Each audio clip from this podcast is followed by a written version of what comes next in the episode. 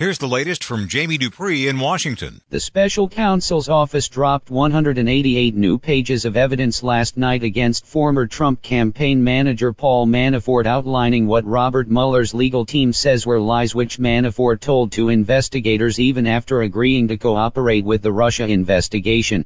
Most of the key details were redacted, but unlike the submission last week from lawyers from Manafort, reporters were not able to simply cut and paste the redactions to figure out what was in the document.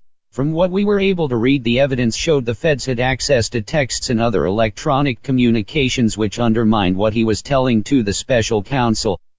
Jamie Dupree two point oh. Again on Tuesday, there was no progress in the partial government shutdown and the standoff over money that President Trump wants for his border wall. No negotiations were scheduled, as Democratic leaders said they have not heard from the White House since the president stormed out of negotiations last week. The White House tried to divide Democrats by inviting some Democratic lawmakers down for lunch on Tuesday, but they all refused to go, saying that any such meetings should be left up to their party's leadership. Where we are right now is the same place we have been for the last four weeks. Democrats say the government should be opened up and then there should be negotiations on border security, while Republicans say the government won't be reopened until there has been a deal on border security. And so here we are at day twenty-six of the shutdown, and very few people expect it to end anytime soon.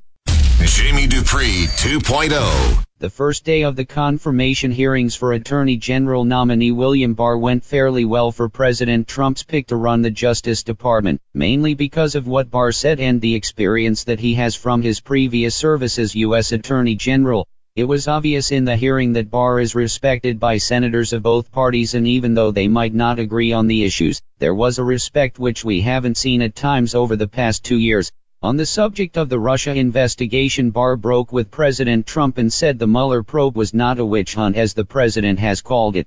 Barr also said he's been friends with Robert Mueller for the past thirty years and would find it unimaginable that Mueller could do anything to get himself fired, as Barr reminded senators that the last time a special counsel was fired in Watergate, that didn't turn out so well for the president.